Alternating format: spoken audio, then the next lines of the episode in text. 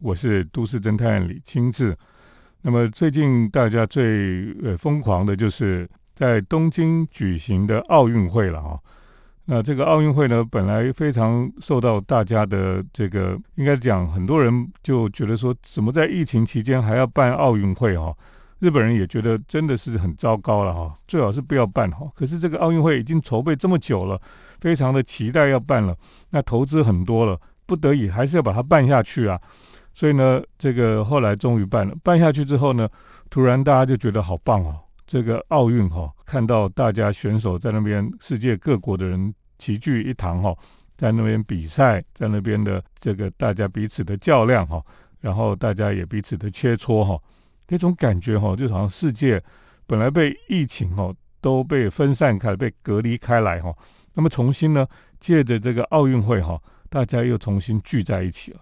那当然，虽然有一些疫情又又确诊的事情又发生哈，可是呢，还是他突然觉得说，哎，还是有办奥运会还是很棒的事情了哈。虽然在这个疫情当中哦，这也象征着人类的文明跟疫情的对抗了哈，应该这样讲哈。那事实上，日本人在对对这个二零二零的奥运会哈，充满了期待哈，充满了这个他们觉得就是要好好把它做起来哈。那当然，对他们来讲是非常的、非常的悲哀的事情，就是又有很多的事情让这个奥运会哈几乎办不下去哈。那么从去年开始，二零二零哈本来要办奥运会的时候，就疫情非常的严重了哈。本来希望能够就撑下去了，可是不行啊，就是非常严重，只好不断的延期、延期、延期哈。啊，延延到了二零二一年哈，那只好继续把它办下去了。所以。你说二零二零年的奥运会哈，现在我们看到那个新国立竞技场上面挂着一个很大的一个招牌哈，上面就写二零二零哈，这个东京奥运二零二零哈。虽然我们现在已经二零二一年了，可是它还是写着东京奥运二零二零哈。所以他们这个事情哈，就是他们历史上非常重要哈，一定要把它办完成的一件事情。那刚好哈，我最近就去找到了。二零一八年哈的一本杂志了哈，这本杂志就是大家都非常熟悉的这 Casa Brutus 哈，那他们刚好是二十周年的时候哈，他们就出了这本杂志。那这本杂志主要在讲 Tokyo Newscapes 哈，就是东京再发现哈，就是再发现的意思。而且呢，在里面哈，他就在讲说哈，二零二零东京奥运的。前六百五十四天了哈，也就是他从二零一八年他就已经在期待了哈，还有六百五十四天哈，就东京奥运会了哈，所以二零二零东京奥运会在日本那个时候真的是大家非常的期待，希望能够好好的借着这个奥运会哈，把日本特别是东京哈，把它展现出来哈，让全世界都可以看到，而且也能够吸引全世界的人哦来到日本了哈。那当然，这个跟想象中不一样哈。可是呢，我们就来看看这一本杂志哈。从二零一八年的时候，他们是怎么样来期待二零二零年的这个东京奥运会哈？那就从东京奥运二零二零年前六百五十四天那时候开始哈。那这本杂志非常有趣哦。它一开始哈，这个杂志的，因为它是创刊二十周年的一个呃特辑了哈。所以他就写二零二零东京奥运前的六百五十四天了哈，那东京再发现哈，那他就有很多的照片哈，在讲东京哈，意思就是说这个东京这个城市哈，就重新再介绍给全世界的人了，让大家看到东京现在是什么样子哈。然后第一张照片其实就是一个鸟瞰图哦，空照图了哈。他拍什么呢？就是拍一九六四年丹下健三他所设计的。代代木的竞技场，那从空中看哈，这两座竞技场哈非常特别了哈，有一种这种非常数学的这种曲线哈，然后充满了力学之美哈。这是在一九六四年东京奥运的时候，丹下健三他所设计的，到现在看起来哈，还是不觉得它过时了哈，它还是感觉是一个非常前卫的一个建筑哈。这个我觉得是一个很棒的的建筑。那么如果说哈，在大家到东京去哈，他也希望那时候他也希望很多人去看看东京新的建筑了哈。那东京的时候有一些新的改变了哈，那有一些旧的建筑，那他都很希望大家可以去看哈。那，比如说这个，他们就介绍了安藤忠雄的东京了哈。那安藤忠雄在东京作品其实比较少哈，呃，他们就特别介绍了国立国会图书馆、国际儿童图书馆哈，这个是在上野了哈。那很多人也去过哈。不过呢，他另外也有介绍了呃比较新的建筑师的作品，比如说在浅草哈，那么有这个胶囊旅馆哈，那这个是可能很多人也。去过了平田晃久他设计的胶囊旅馆哈，那这个胶囊旅馆就是 nine hours 哈，九个小时的呃旅馆。那平田晃久他后来在东京也盖了好几栋了哈。好，我们等一下再继续跟听众朋友来谈一谈哈。那么在二零一八年的时候，日本人是怎么来看这个二零二零年的东京奥运？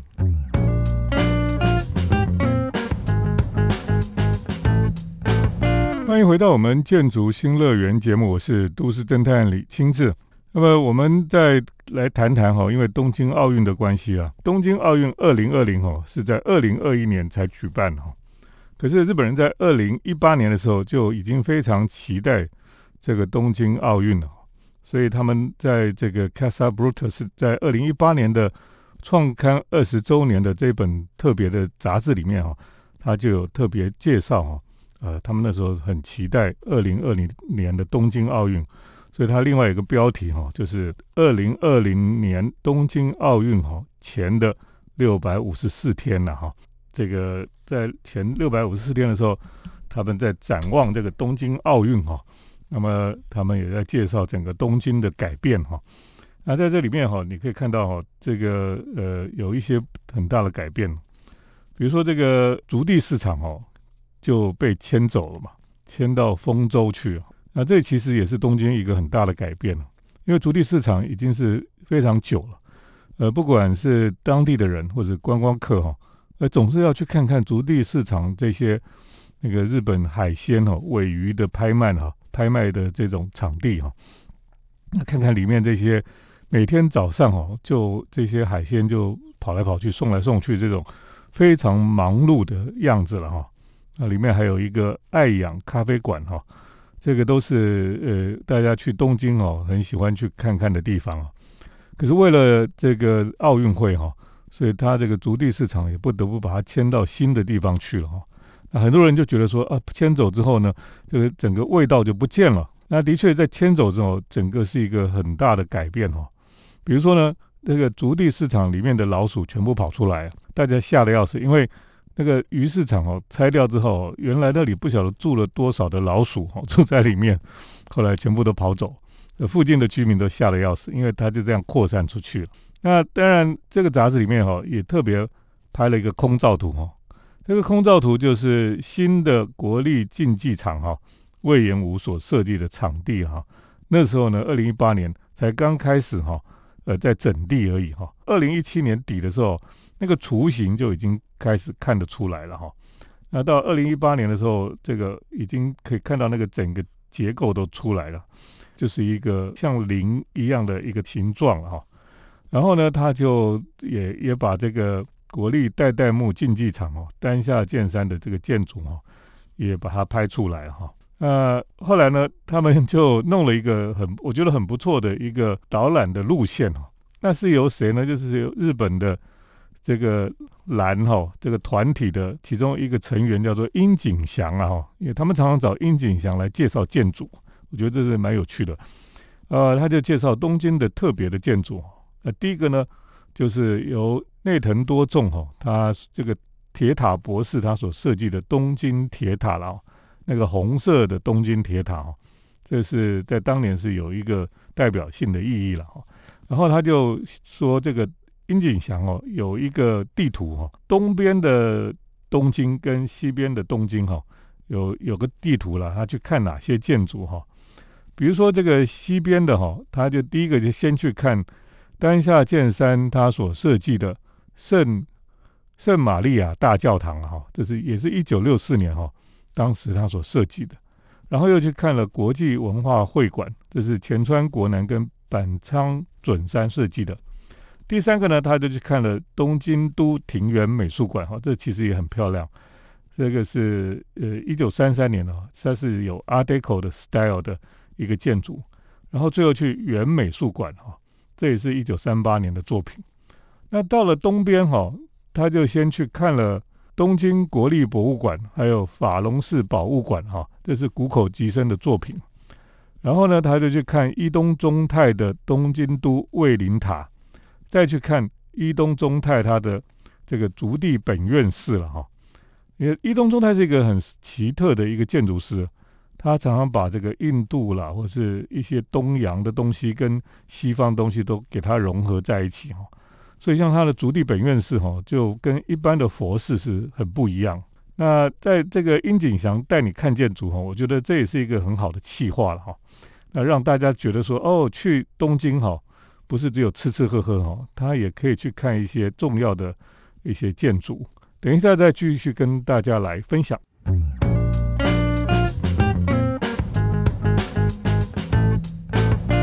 欢迎回到我们建筑新乐园节目，我是都市侦探李清志。我们继续来，呃，从这一本二零一八年哈《Casa Brutus》这个杂志二十周年的专辑哈。他讲到的是东京再发现那它另外一个标题非常有趣，就是二零二零年东京奥运之前的六百五十四天了哈。我们可以从这个呃二零一八年来看看日本人当时是怎么样的期待哈，呃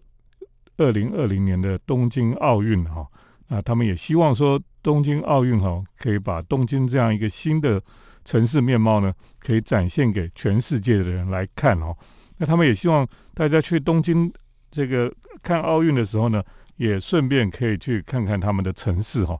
那这个城市里面有很多可以去欣赏、可以去参观的地方了哈。那在这里面呢，他们有有一个篇幅哈，就专门在讲这个东京的呃有特色的一些餐厅了哈。然后他就讲到这些餐厅呢，他们其实是非常多元的哈，他们是这个有历史感。也有一些新的影响哦，然后让这个呃吃饭的空间哦有很多不同了哈。那他们有一些名家呢，就推荐了一些不同的餐厅，呃，从历史从这个历史之后又有进化，后来又混沌哈，其实就是一种混血哈，有多元的混合这样子的餐厅的面貌了哈。在这里面呢，他们当然也继续有介绍到一些呃。建筑哈，像代官山的 site 哈，这是郑文燕他所设计的。那么像这个 forum 哈，forum 这么棒的一个建筑呢，当时哈在以前就是因为这个经济很好的时候呢，就盖了这个 Tokyo Forum 哈。然后这个 Tokyo International Forum 哈，在这一次的比赛里面哈，居然也是重要的比赛场地了哈。哎，好像就是举重的场地。那么在这个地方呢，他们也也有介绍一个很特别的建筑可以看哈，就是白井圣一的松涛美术馆哈。这是山本博司他的推荐哈，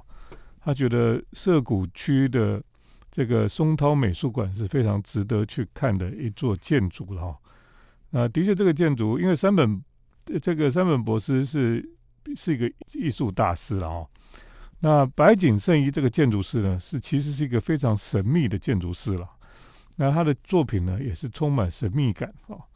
然后他也推荐了江户城的天守台哈，因为江户城我们现在已经很少看到这个城到底在哪里哈。然后他也介绍了这个圣德纪念绘画馆等等的。那么在这本哈，这本二零一八年的这本杂志哈，在讲这个东京奥运前的。六百五十四天了哈，他就有后面就做了整个东京哈最好的建筑了哈，一百个最好的建筑。当然，日本的杂志很喜欢做这个，特别是这个 Casa Brutus 哈，他常常做这个一百个最棒的美术馆在在日本哈，或是说这在这个这一集里面哈，他就特别做了一百个。东京最棒的建筑了哈，那这里面呢有很多很多了哈，像这个像我在东京未来派的书里面，其实也提了很多，这里面都都有提到的一些建筑了哈，像莱特他所设计的自由学园明日馆啦，哦，或是东京车站啦，还有东京庭园美术馆啊，还有这个竹地本院士啊，呃，像这个前仓国能他家哈，还有东京铁塔国立西洋美术馆、冈本太郎纪念馆哦，国际文化会馆哦，呃，东京圣玛利亚大教堂啦，东京文化会馆哦，其实是很多了哈，大概有一百栋吧。那这一百栋里面哈，到底我去过几栋哦？我想一百栋里面，呃，七八十栋以上都有了哈。那这个就是因为整个东京哈，的确就是这么几十年来的发展哦，有很多很多的建筑了哈。你可以说它就是一个现代建筑的发展史哈。那么在整个东京了哈，所以你研究东京的建筑呢，你大概可以知道日本整个建筑的发展哈。那非常有趣哈，那么也非常的丰富哈。所以东京的确是一个值得可以去看建筑的地方哈。只是呢，因为奥运的关系哈，非常可惜是这个疫情。虽然奥运大家应该本来是要去东京的，可惜呢，因为疫情的关系哈，大家都不能去了哈。等一下再继续跟大家来分享。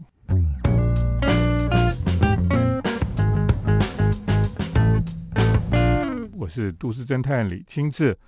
那我们今天在节目当中呢，借着二零一八年的 Casa Brutus 的。呃，二十周年哈专辑哈，那么这个专辑呢，就是在讲奥运前哈，他们对东京的期待了哈。你可以看出哦，在二零一八年，他们是多么的呃期待说东京奥运的来临了哈。啊，他们就在想说，东京奥运来了之后，可能世界各地的他们的目光的焦点哦，都在东京了。而且呢，呃，所有的人都会跑到日本来哈，为了参与这个东京的奥运。可是不只是这样而已哦，就是来之后还会到处去观光嘛，哈，所以到时候日本哈，那时候他们就已经开始在盖旅馆了。事实上哈，一九六四年哈，因为日本从战后刚结束哈，在整个经济慢慢复苏的时候呢，一九六四年要举办奥运，大家也说不可能，因为那时候日本哪有能力去举办一个世界性那么大的一个活动哈。啊，所以他们就要从所有的东西都要重新盖哈，像这个呃，要请丹下健三来盖这个代代木的竞技场啊，然后呢，当时哈整个东京五星级的饭店哈，那时候才盖了五栋而已，所以基本上你要容纳全世界那么多人来哈，呃，真的是一个很困难的事情啊。所以借着这个奥运哈，一个城市那个奥运有一点像是一个什么超级维他命哈。很多城市为了办奥运哈，他就拼了命去办了，所以呢，这个城市就会很像一次跳级一样哈，就会跃升到另外一个等级去了哈。所以奥运对一个城市来讲哈，其实是是有好处的哈。可是如果你你做的不好的时候呢，你可能哈就会破产啊，因为你投资了很多项目，可是后来都没有用的话，后来就可能会破产了。所以在奥运哈的建筑哈。最好是能够怎么样让它可以呃持续哈，可以永续的来使用它了哈。那不是只有奥运这一个夏天弄完就就就不能用了这样子，或是你为了这个奥运哈，你要怎么样让这些地方哈不同的地方它可以有新的开发或新的更新等等哈，这些都是需要主政者哈，他要花很多的心思去想的。好比说这个东京奥运哈，他们的选手村哦，选手村。呃，等到他们用完之后呢，这里就要把它变成了这个住宅哦，就是住宅来使用嘛。所以奥运的确是一个，要么就是让城市可以跳级哈，变得很厉害的城市，进步很快的一个城市；要么就是让这个城市变成呃负债破产的一个城市了哈。东京奥运虽然受到疫情很大的影响，观光客都没有了，那么观众也没有了哦，门票收入也没有了。那呃，大家又不能去看哈，所以其实是非常凄惨的哈。不过看到东京奥运终于把它举办完了，很多人还是觉得说是一个很令人欣慰的哈。还好有办奥运了。我想很多日本人本来都是不喜欢、不同意哈，呃，希望不要办哈。可是现在看起来，他们也觉得说，哦，还好有办这个东京奥运哈，至少让日本哈日本人哈，或是让全世界的人哈，又重新看到奥运的价值了哈。我想这个都是非常重要的。那也祝福这个城市哈，虽然在疫情当中，他们可以圆满的让这个奥运能够把它办成功。今天呢，就跟听众朋友分享到这里，接下来就是都市侦探的咖啡馆漫步单元。都市侦探的咖啡馆散步。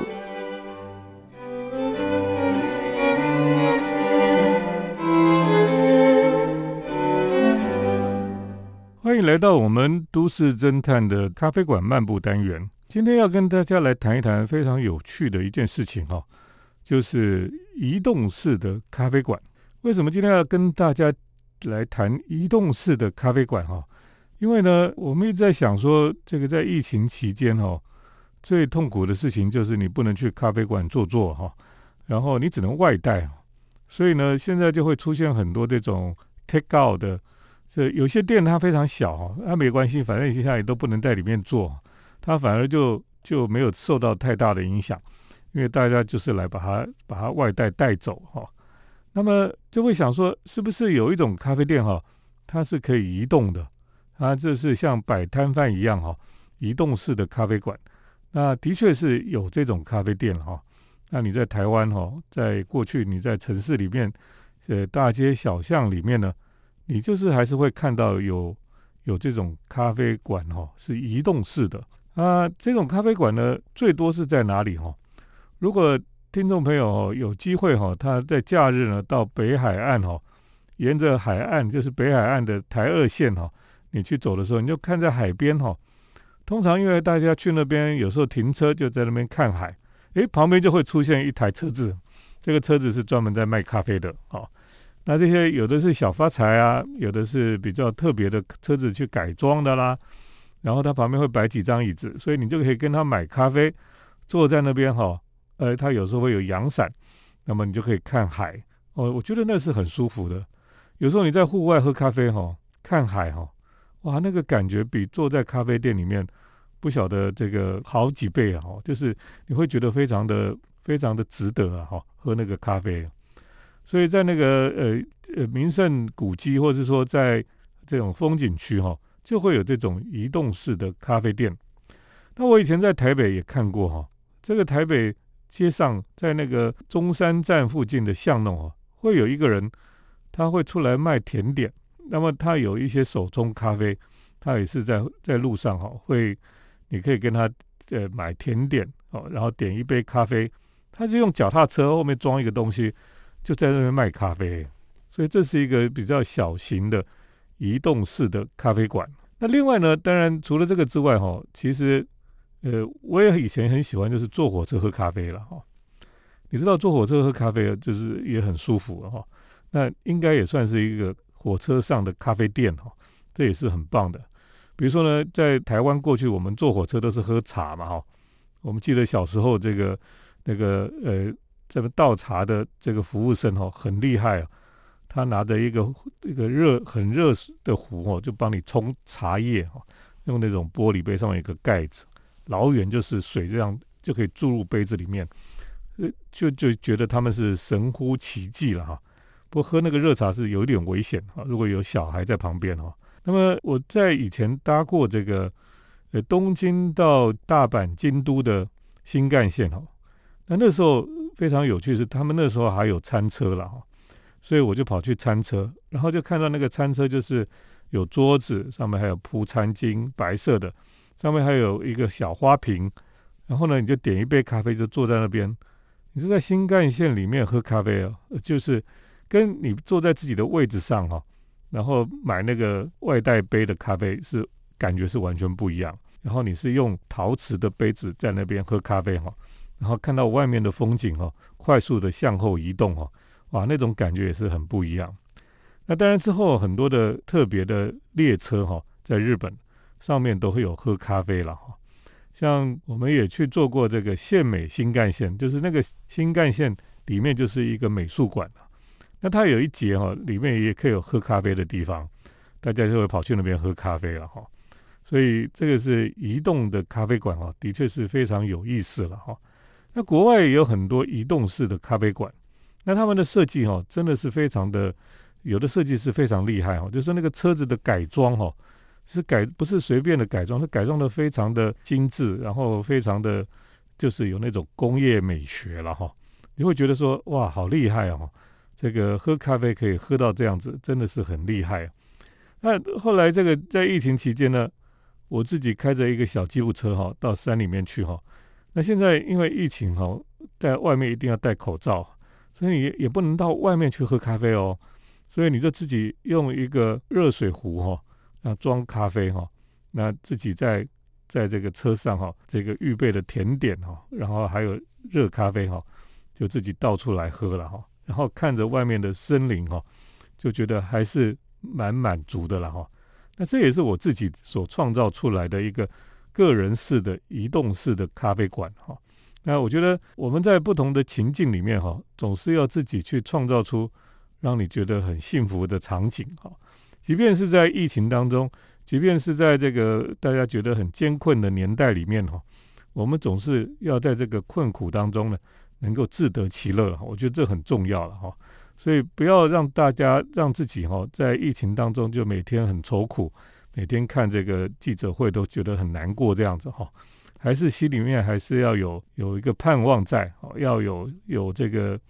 要有喜乐的心了哈。那每天哈自己让自己也能够开心起来，我觉得这是非常重要的。那在这里也跟听众朋友来分享哈。哦，对我来讲，能够安静的喝咖啡，我觉得是一天当中也是一个蛮幸福的时刻了哈。所以希望听众朋友也能够在这个。呃，充满呃，让人家觉得沮丧的，有有疫情威胁的一个时代里面呢，每天还是可以让自己有安静下来，有一个喜喜乐的心，很重要的一个时刻了哈。今天跟大家分享都市侦探的咖啡馆，就谈到这里，谢谢听众朋友的收听，我们下礼拜再见。城市的幸福角落，来杯手冲单品。享受迷人的香醇世界。